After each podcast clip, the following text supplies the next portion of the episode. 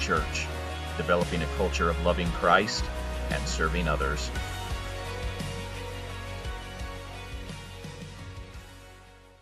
Jed, I have the best job here. I'm the youth pastor, uh, which means I get to be a pastor, but also kind of immature at the same time. Uh, pastor Seth and his family, they are on a well deserved, well earned vacation. They're having a lot of fun over in California. And I get the pleasure, the privilege, the honor this morning of sharing God's word with you. Before I go into it, though, I just want to share with you what God is doing in our church, something that I am so excited for. Pastor Johanna and myself, we've had the immense pleasure of being over in the youth room to take people through Growth Track. If you don't know what Growth Track is, we've been doing it for a, a couple months now. It's the first Sunday of the month.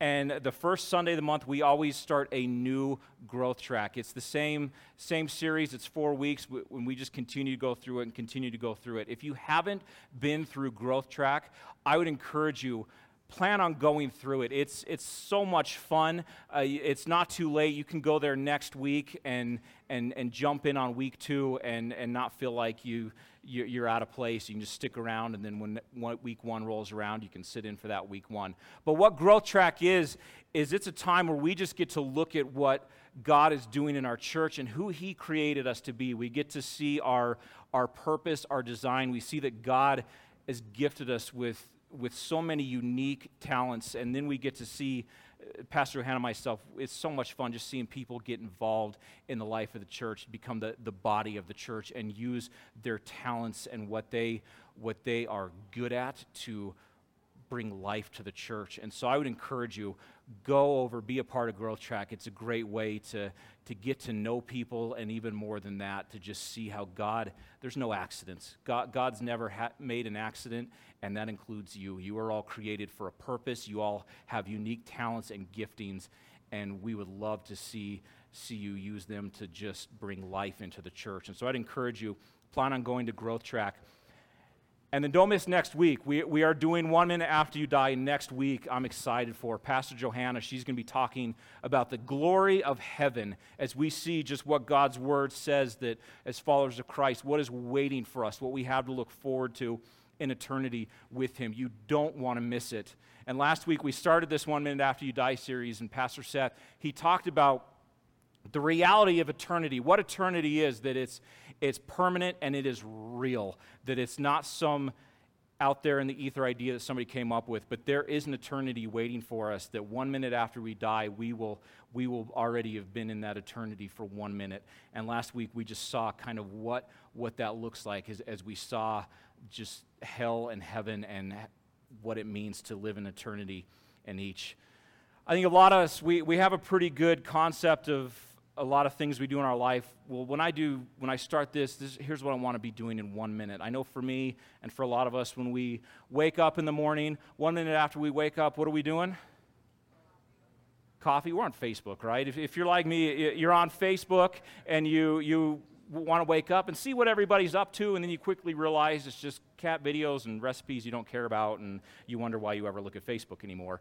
You, you, you also, if you're like me and your, your wife drags you to some, some party and you don't really know anybody, I know that one minute after I get there, I need to start planning my exit strategy. I need to start planting those seeds of, oh, I got this going on in the morning, uh, this is why I got to go, right? If you're like me, you, you, you start planning that maybe even before you, you get there. Uh, if you're also like me, I, I love me some Taco Bell. I, I will eat, Taco Bell as often as I can. But I always know one minute after I finish my meal, I'm going to have a little bit of a rumbly tummy, may, maybe some regret, but also just knowing that I love those Doritos tacos. And so it was all worth it in the end. Last week, we, we looked at eternity one minute after we die. Eternity is so important, and yet there's so many of us that don't know what is waiting one minute after we die. And so that's why we're going through this series. That's why we want to look at what is going to take place one minute after we die. Eternity is important, it's the most important thing. Eternity outweighs temporary every time. And so last week, Pastor Seth, we looked at the what of hell. We, we, we talked about what is eternity, we talked about heaven, but we also talked about hell and just what is it. And this morning, we're going to look even more at, at the why of hell. Why is hell real? Why is hell important? as non believers and even as believers, why is it important that we know what hell is and that we recognize that it is real? And before we go any further, I will just admit, if we're being honest, this isn't the most fun subject to talk about. This isn't something that I relish talking about, but I do recognize that it's important. I do recognize the importance that we know what hell is, that we can rest assured in what hell is. It is so important that during Christ's ministry here on earth, he talked about hell more than heaven because it's important what we believe. And, and, and when done properly, when we have a proper understanding of hell, it, we see just God's grace reflected in the gospel. We see that, we, that Christ's sacrifice meant even so much more in light of what is waiting for us apart from Him. And we also see that as followers of Christ, we have to live with that urgency. We have a, an important and a precious calling placed on our life, and it's important that we don't ignore that, but that we live with that passion and that urgency to demonstrate and proclaim God's grace in our lives and other people's lives. When done sloppily, we just have this unhelpful fear of hell. Maybe we have some kind of rough concept of it. Or even worse is we, we make hell something that it isn't. We say, well, it can't, it can't really be real, right? You can't have a fully loving God and the concept of hell. God can't be just and be love. And so we just kind of ignore it or we downplay it. But the truth is, is that we believe in the righteousness of a holy God and the indescribable horrors of hell. And if we don't accept the reality of hell, we can never fully appreciate the glory of his gospel, of his good news. Before we go any further, let's pray this morning.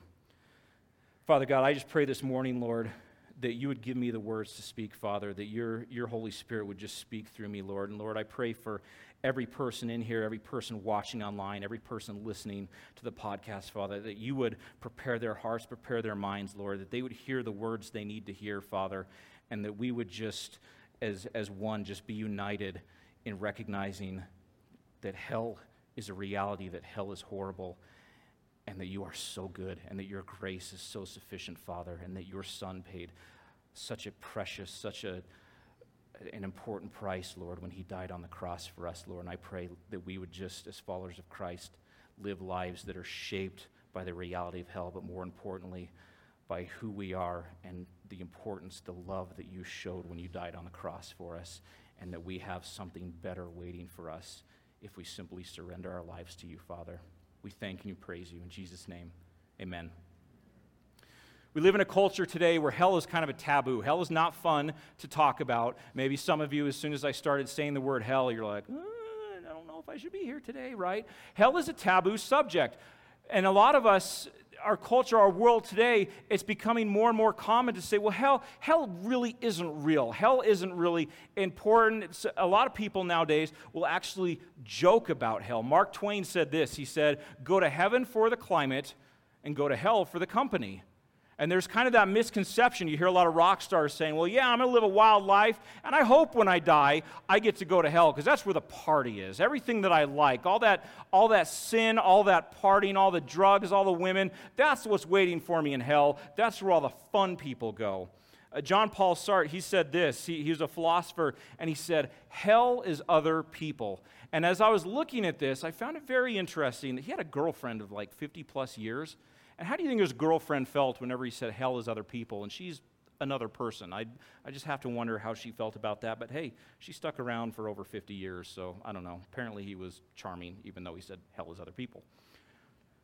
Truth is this the reason that we're talking about eternity, the, the reason that we're doing one minute after you die, if you're taking notes, write this down. What you believe about eternity determines how you live today. What you believe about eternity determines how you live today. And we see this playing out in our world. Uh, a recent study has shown that 74% of Americans believe in heaven. That's a good thing, right? It, it's good that the 74, almost three quarters of Americans, they believe in heaven. The problem is, is those same people, only four in 10, believe that those who reject Christ spend eternity in hell. And even more shocking than that is one half of a percent, half of 1% of people believe that they personally are going to hell. we all live in Utah. If you've ever driven down I 15, you're pretty sure more than half a percent of people are going to hell after you drive around Utah drivers for a while and you try and, try and merge in this state, right? And you quickly realize just how many people are, are bound for hell. More and more, more and more of us, more and more Christians are allowing our culture to influence our view of eternity rather than the Bible to influence our view of eternity. But Jesus is very clear. He says in his, in his words, this is Matthew 7, it says, Enter through the narrow gate, for wide is the gate, and broad is the road that leads to destruction. And many, everybody say many, and many enter through it. But small is the gate, and narrow is the road that leads to life. And only a few, everyone say few, only a few find it. I'm a youth pastor. This is how I make sure people are paying attention, as I make them repeat words after me. Many enter through the gate of destruction, and only a few through the narrow road that leads to life. I served four years in the military. I, I was airborne infantry. Um, it, I was deployed to Iraq on two separate occasions. I remember the first time going over there, we very quickly realized that to catch the people we wanted to catch, to catch those people who were causing all sorts of tr- trouble for so many people, the best strategy wasn't just to go in, guns blazing, show of power, let them know just how strong we were, because they'd simply hide away and then wait till later. And so, what we do is we would sneak into certain towns or villages. We'd sneak into houses and set up on people's roofs, sometimes for days, just laying in an ambush, just waiting for, for them to show up. And it's amazing that they would, what people would do when they thought that nobody was watching, when they thought that they didn't have to worry about the consequences of what they were doing. And we caught way more people just by simply lying low, by, by hiding the fact that we were there. And we'd catch people going and setting up bombs and setting up all kinds of ambushes, and then we would turn it right back around on them. If I were the devil, I would try and convince you that there is no hell. Not to take it seriously. We don't need to worry about that. It's not real. And as we see, only half of a percent actually believe it's real and believe that they're going there. The devil, he could show his power, he could show just how all, all the weapons he has, but the problem is this is that if he wants to play that game, God just shows how powerful he is, and Satan loses every time. And so the devil, it seems like he's taken this tactic where he wants to hide himself. He wants to convince people I'm not real. You don't have to worry. You can do whatever you want to do. No one's watching. There is no penalty for doing what you're doing. And we live in a world today where people live however they want. It's easy for us to justify sin and even easier for us to reject Christ. That we don't have to fear God. There's nothing waiting on the other side. And what's even more heartbreaking than that is there's believers in Christ who think it's not a big deal. It's not important. I can live this self centered life. I can idolize comfort.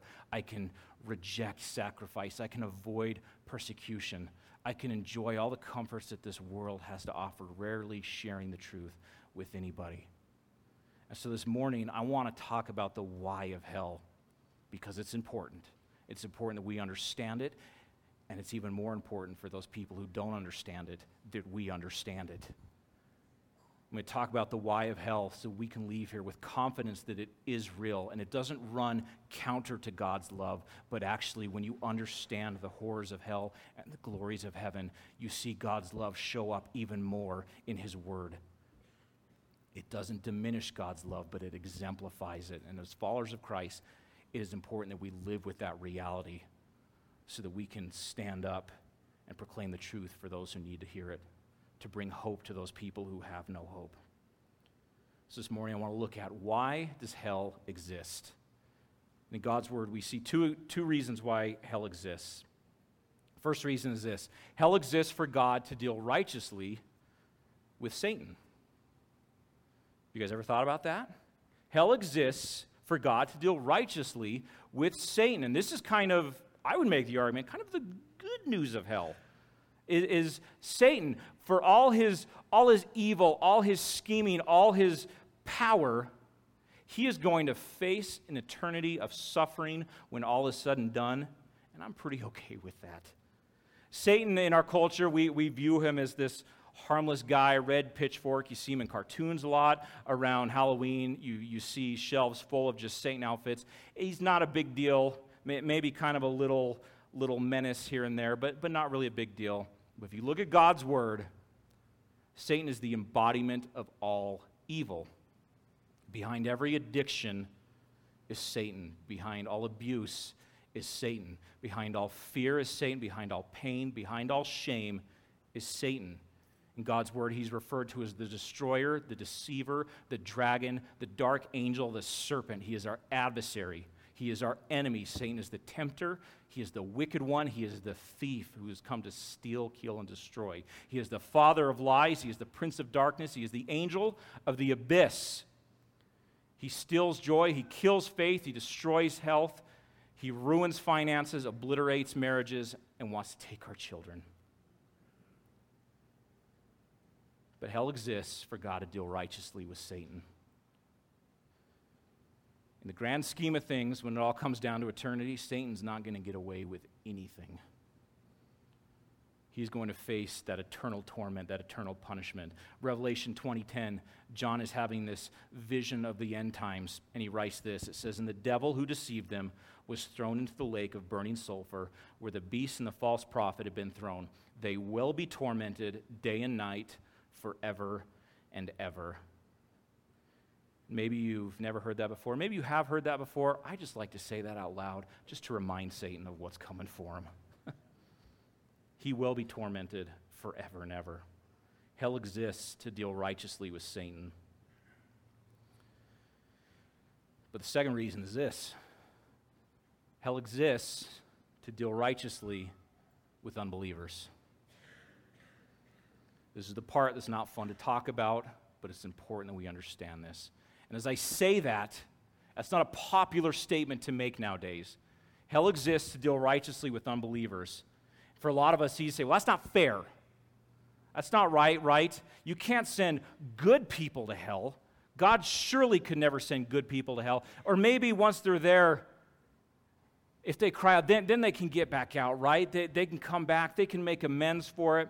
Hell is just there so God can work the hell out of them and then they can turn their lives back to Christ.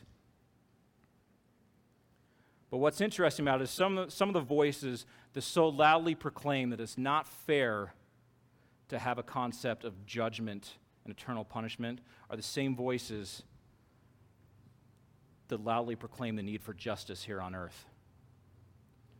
It's the same voices that say, no, you can't allow all this bad stuff to happen. How can God allow all these bad things to happen? Why isn't there any punishment for it? I mean, if we talk about Hitler, Pol Pot, Chairman Mao, Joseph Stalin, these people who have murdered, murdered millions of people, yeah, yeah, yeah, yeah. Hell is good, they should go to hell. But not my neighbor. They helped me shovel snow this winter. I mean, yeah, they've never accepted Christ, but God is loving, right? Fact of the matter is, is God is not a cosmic vending machine. I feel like it's easy to reduce him to that as we view God as this cosmic vending machine. If we put in the right amount of money, if we push all the right buttons, then we get what we want when we want it and only when we want it. Whatever we don't want, we simply just leave that cosmic vending machine alone. We want to remake God as we want him so that we can live comfortably in our sins. Yeah, I know it's, I shouldn't have done this, but I'm a good person overall. I've done all this good stuff. It's not a huge deal. It's, it's cool. God and I are cool. It's no big thing. I, I have this example. For those of you who don't know what this is, this is called a maul. And not a mall like the place you go where you can see people walking around in the mornings and it's keeping all the Orange Juliuses in business, and you go to the one in Riverdale and wonder how that mall still exists because no one's in there. It's not that kind of mall. It's mall is going to be mauled by a bear. This thing is made to destroy. If you can't see what it is, whoever invented this looked at a sledgehammer and said, That's good, but it needs an axe head on it, right? It, it's not destructive enough. This thing was made simply to destroy. I promise you, it's heavier than it looks. And I, I got to be careful because if I just even accidentally drop it, it'll put a hole in the stage. So, what I want to do, just as an example, is I want to get a volunteer, and I'm going to stand up here. I'm going to hold them all like this. And if I could get a volunteer to come up and just lay down on the stage with their face right under the maul, and what I'll do, sit down, Josh. What I'll do is for the next hour, I'm just going to hold this up for as long as I can. And I kind of slept on my arm funny last night, so I, I might drop it a few times. It's pretty heavy, but I promise you, if I drop it, I will pick it right back up as soon as I can. And sure your face will be okay. So, going to get a volunteer? Anyone just raise your hand? Yeah? Yeah? If your neighbor's raising your hand, just nudge them because they clearly haven't been paying attention to what I've been saying. It's easy for us to think, well, if I just mostly do the right thing, that's what matters. But let me ask you this if you were laying underneath that and I just dropped it once, are you going to remember all the times that I didn't drop it, or are you going to remember the time that I did drop it? Because it is going to be destructive.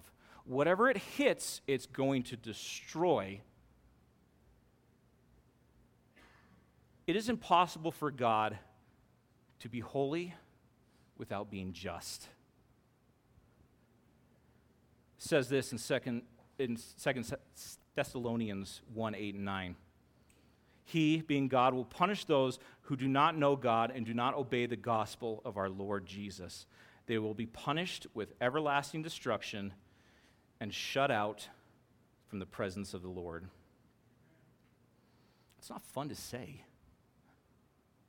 But the truth of the matter is, if we don't accept the reality of hell, if we don't accept the fact that we've all fallen short, that for too many people, hell is an inevitable reality that they are heading towards blindly. If we don't accept the reality of hell, we can never appreciate the unfathomable glory of the gospel. You can't appreciate a life preserver until you realize that you're drowning. If we don't accept the reality of hell, if we just want to focus on, well, they're a good person, I'll let them worry about it. If that's our mindset, how can we fully appreciate how much Christ sacrificed for us on the cross? Jesus gives us this glimpse of hell in the Gospel of Luke. It's in Luke 16 if you want to turn there. But I just want to focus on this for the next few minutes. Luke 16, Jesus is telling this story of the rich man and the beggar.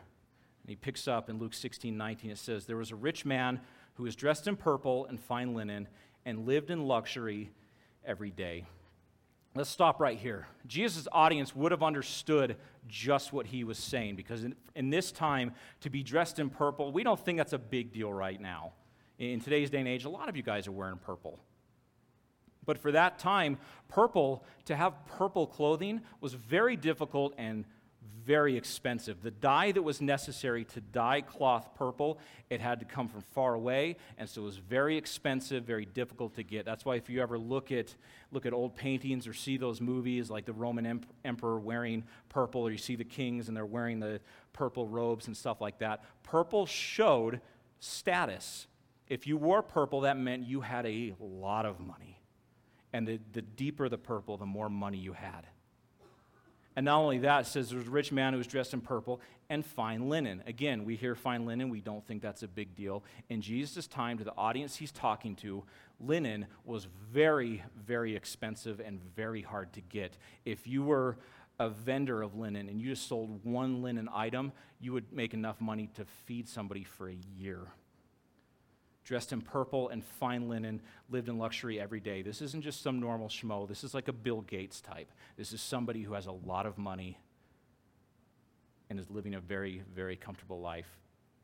Pick up in verse 20. It says, At his gate was a beggar named Lazarus, covered with sores and longing to eat what fell from the rich man's table. And what this means is Lazarus wasn't actually sitting by the table waiting for food to fall. But back then, what wealthy people would do as a sign of status and just, just show how much money they had is when a meal was over, they didn't use napkins or paper towels. What they would do is they would wipe their hands with bread. The, the bread, it was, it was more effective. It cleaned the hands, and whenever they wiped it, crumbs would fall. And they would take those crumbs and feed them to the dogs as a sign of, of just what a good person they were. Growing up in my house, I, I will tell you, it, as I researched that, heard that people would, would wipe their hands with bread, I, I got it. Growing up in my house, I will tell you, I lived in my, with my parents for 18 years. We never once bought napkins, and that is the honest truth. What we would do is my dad would take us to McDonald's or Wendy's or Burger King or something like that, and we'd order food, and then he would sit down and he, he would go up to the napkin dispenser and just reach his hand up in and just take all the napkins out. And when we left, we would take all the napkins with us. And so growing up, he never bought napkins. And I can tell you, anecdotally, the finest napkins come from Wendy's. It's, if you ever see those, those yellow napkins, that was a sign of status in our house. That, that meant that we, we had the good napkins. What's even more alarming than that is the times where yellow napkins would just show up and we hadn't been to Wendy's in a long time. I'm pretty sure my dad would just go in there and steal a bunch of napkins and just, hey, how you doing? Walk out carrying all the napkins, right? and even more than that is you did not touch the paper towels in my house. My, we, we had paper towels. I'm pretty sure they were for display purposes only. I never once saw anybody in my house use a paper towel if you ever did have the gall to use a paper towel, you'd have to go out and get a second job so you could pay my dad back for that paper towel. The, the first, true story, with the first paycheck I got from my first job, I went and bought a roll of paper towels, and I thought I was living large. I kept them down in my room, and I would go up and I would eat my lunch and I'd just set my paper towels right there and I'd get and be like, yeah, right? I could tear off that, that paper towel. I could use two paper towels if I wanted to. They were mine. I'd bought it with my money and I felt like I had made it because I used paper towels. Here's this rich man using bread. He would use bread to wipe off his hands. Whatever crumbs fell, they'd gather up and throw out to the dogs.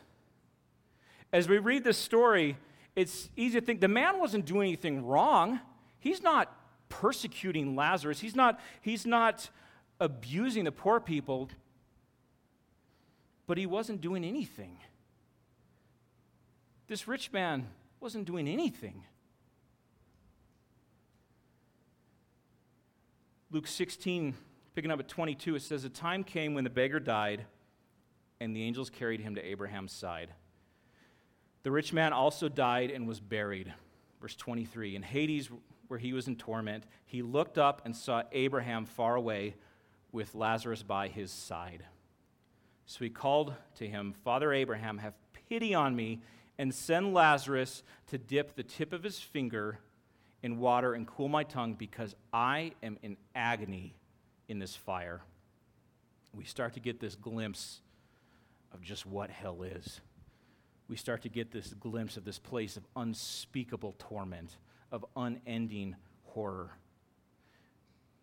It's referred to in Scripture as this, this fiery furnace, this place reeking of burning sulfur, of the gnashing of teeth, of weeping. And it quickly undoes that mindset that says, well, at least I'll know people in heaven. At least all my friends are there. That's where all the party people are. And while we know that there's a lot of people in hell. We see it's a place of isolation. It's a place, it's referred to as outer darkness, a place of no light, of no people, of no relationship, of no hope. In, in Revelation, we see the angels describe what happens to those who are separated from Christ. Revelation 14, starting in verse 10, it says, They too will drink the wine of God's fury, which has been poured full into the cup of his wrath. They will be tormented with burning sulfur and the presence of the holy angels and of the Lamb, and the smoke of their torment will rise forever and ever. In Scripture, when we see the word hell, the, the word hell, translated as hell, is actually Gehenna. Everyone say Gehenna. Everyone say Gehenna. There we go. I know you're awake. Every, Gehenna, you all learned some Greek now, right? We all, we all feel smarter. The word Gehenna, and Gehenna comes from the meaning comes from actually the valley of Hinnom. The valley of Hinnom. It means the place of everlasting punishment. This valley of Hinnom was a real place. In the Old Testament, you see that it, it was just to the south of Jerusalem. It's just this very narrow valley. And when the Jewish people fell away from God and went and worshiped idols, one of the most despicable idols was Molech. And Molech, what they would do is they would go to this valley of Hinnom and they would offer up their babies as sacrifices to Molech. And the way that you would do that is you would burn the children to death.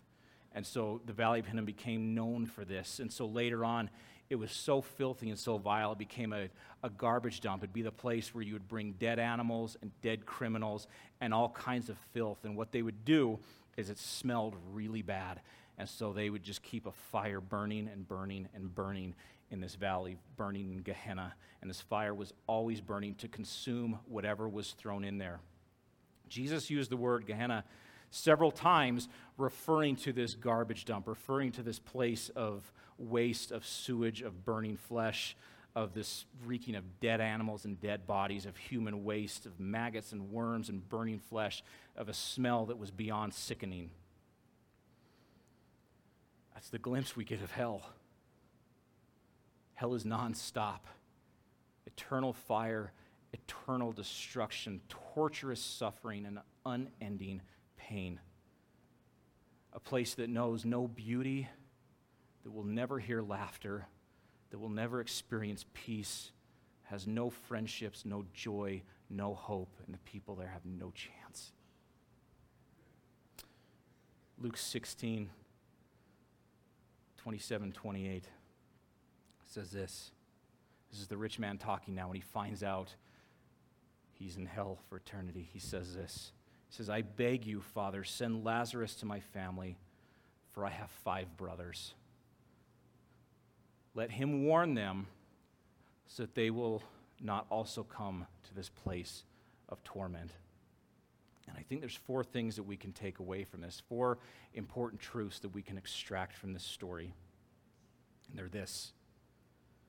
First thing is the rich man was fully conscious and fully aware. He remembered what life had been like on earth. He remembered all those people that he'd left behind. He remembered the times where he was free from this suffering, free from this pain and this torture, this loneliness, this anger, this desolation, this depression.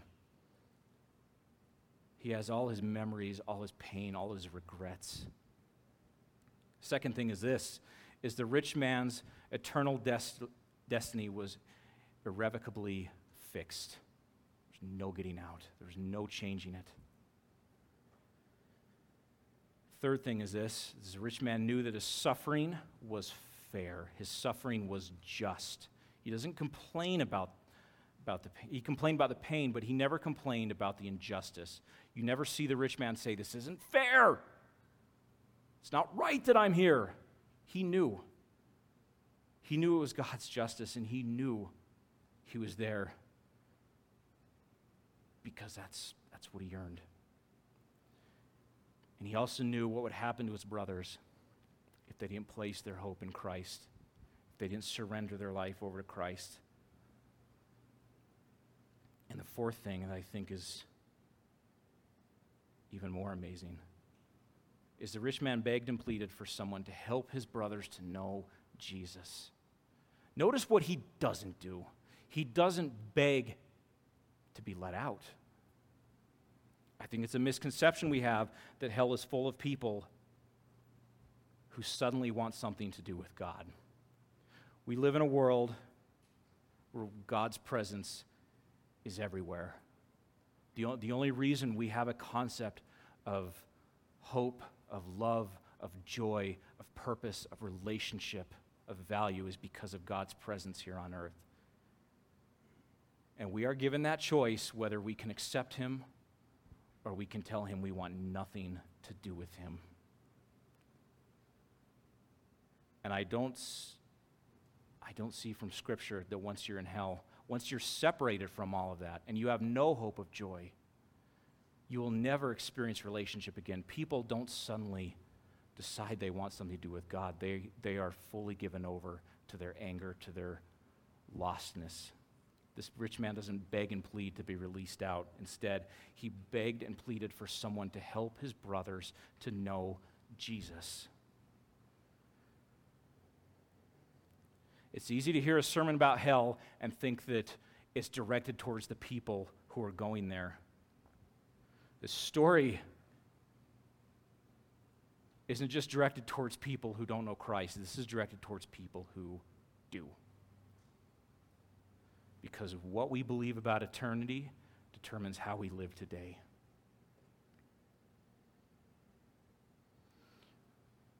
We all have that calling on our life. Go and read Matthew 28 and Jesus' final words to his disciples. It's called the Great Commission, not the Great Suggestion, the Great Commission. If you've surrendered your life to Christ and you're wondering what your life's purpose is, I will tell you today. I can tell you with complete assuredness your life's purpose is to be that voice to proclaim the goodness of Christ because we recognize what's on the line. And the devil, he wants to convince us that there is no hell. He wants to convince us that we don't have to take the Great Commission seriously. That that's good for other people, but that's not us. We live in a world where people live however they want. It's easy for us to justify sin. It's easy for us to reject Christ and have no fear of God. You often hear it said, How can God be loving? How can it be fair that good people go to hell? Does God send good people to hell? And the answer to that question is no. Rejoice. God doesn't send good people to hell, but the fact of the matter is, the word that trips people up is good. God doesn't send good people to hell, but Christ came down and died for us because there are no good people. All of us have sinned. All of us have fallen short of God's standard, of God's justice. We are not good. We have all sinned. And so you can rest assured that God will never send a good person to hell. But we can also rest assured that no one's good. And that's where plenty of people are going if we don't change our actions, if we continue to sit on the sidelines, if we continue to be okay with that. Maybe as I talk about hell, and I've read some of these verses, maybe it's the first time you've heard it. Maybe it's a little shocking to you. Maybe it's a little angering to you. Maybe you feel challenged by that. That's a good thing. That's a good thing. God doesn't want us to just sit back and comfort. Worldly comfort is a lie that the enemy uses, it's a snare that Satan allows us to fall into. Worldly comfort, though, is nothing compared to eternal glory. That's what God has for us eternal glory, eternal relationship with Him forever and ever and ever and ever and ever and ever in paradise. And eternity outweighs temporary every time. And so you've heard these for the first time and it's shocking to you. I want to read some more verses.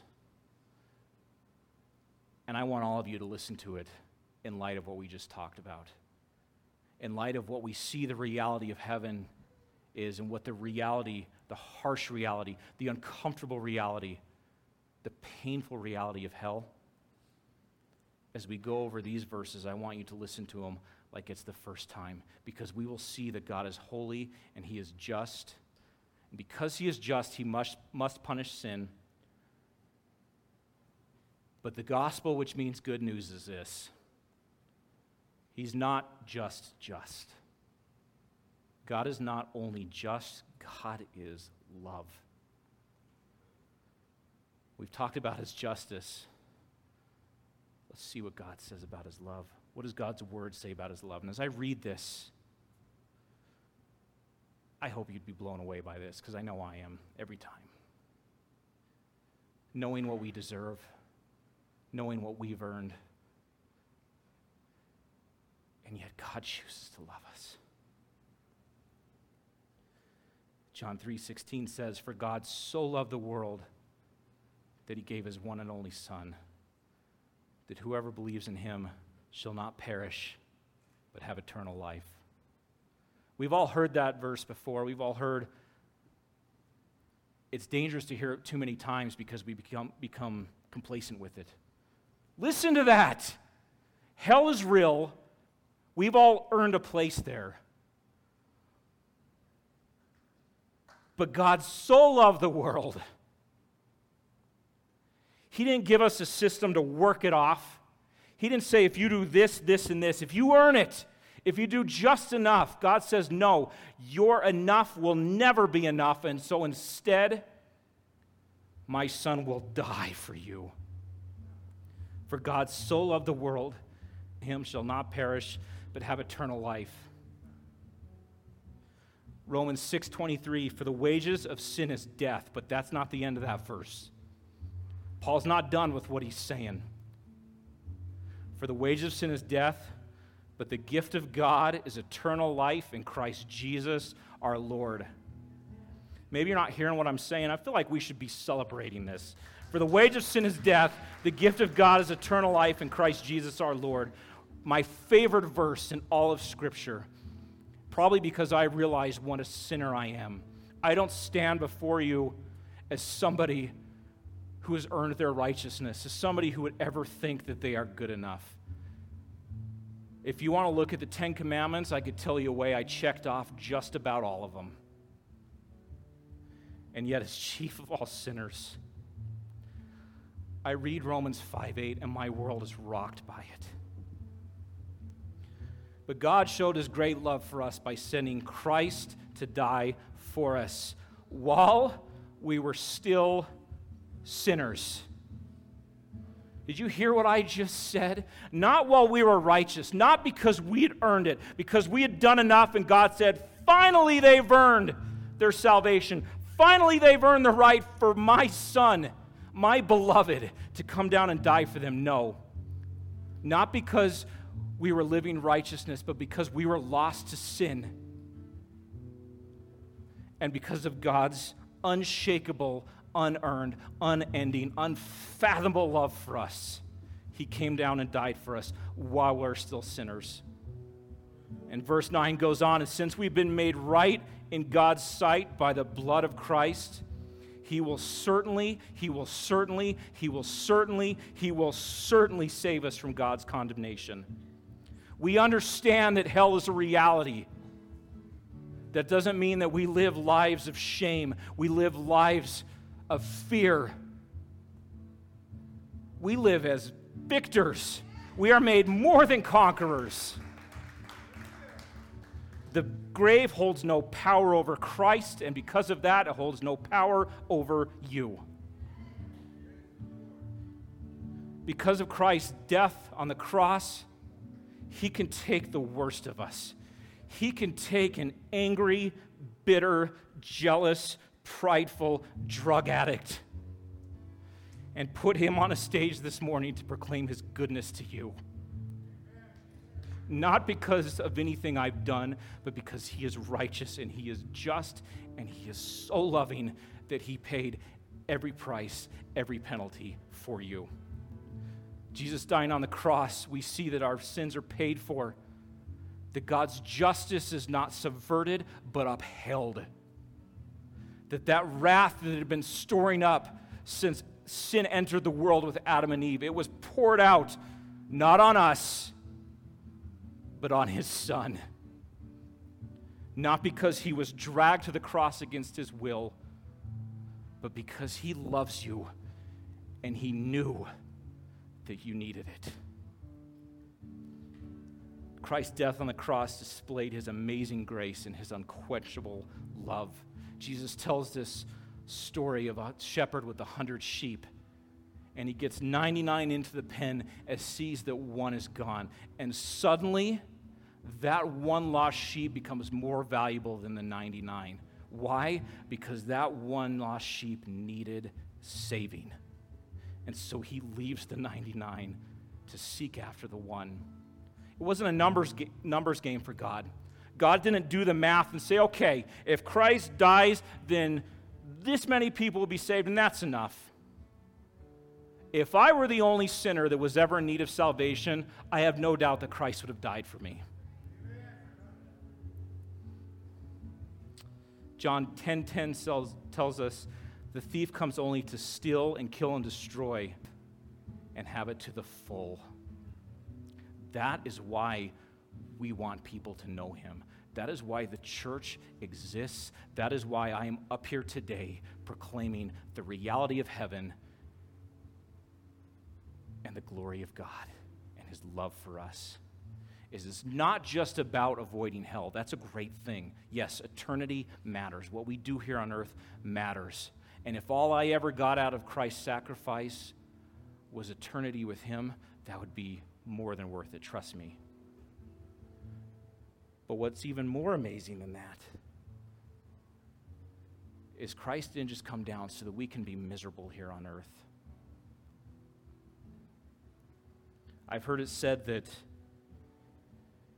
if you've accepted Christ as your Savior, this time on earth is the worst it ever gets.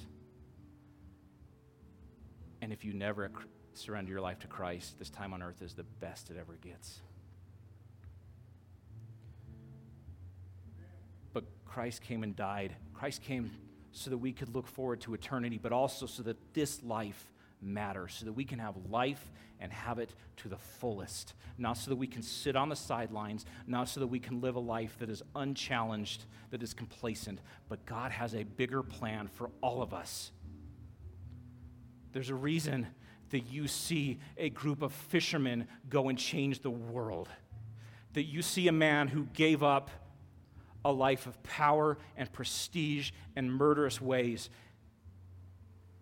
changed his name to Paul and went and proclaimed the gospel. And while he is in chains, he isn't miserable, but he is worshiping God because he's living a life that matters, because we can have life and have it to the fullest. That if we accept Christ, if we live with Christ, we know that we have all love, all joy, all peace, all patience, all kindness, all goodness, all gentleness, all faithfulness, all self control, that we can have a life that is filled to the brim with goodness, with grace, with hope, and with love. As I'm talking today, I don't know where all of us stand in this room. My hope is that each and every one of us know for certain that our salvation is secured in the sacrifice of Christ. My hope is that all of us have surrendered our life over to Christ, knowing that He paid the price and that we know the goodness and the life that we have in Him. If you don't know that, if you've never surrendered your life to Christ, don't leave here. Don't be okay with that. Talk to me, talk to your neighbor, talk to the first face you see in this room so they can tell you what a loving God we serve.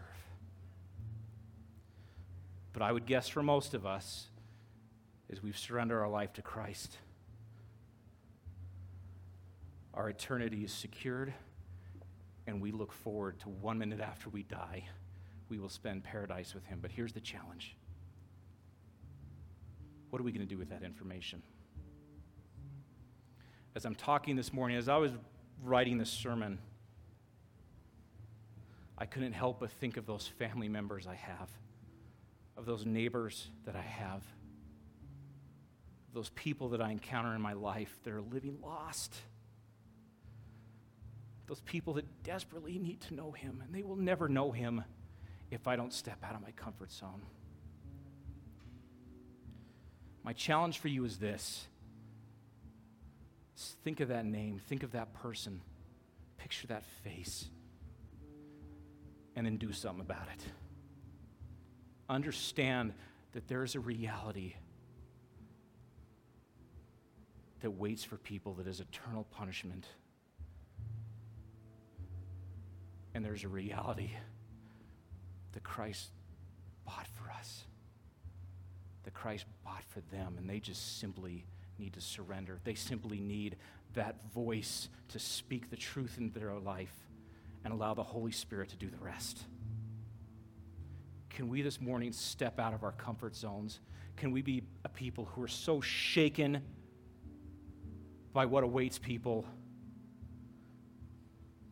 that we would be willing to step out and sacrifice anything, including our lives, if it meant bringing hope and truth and faith to that one person?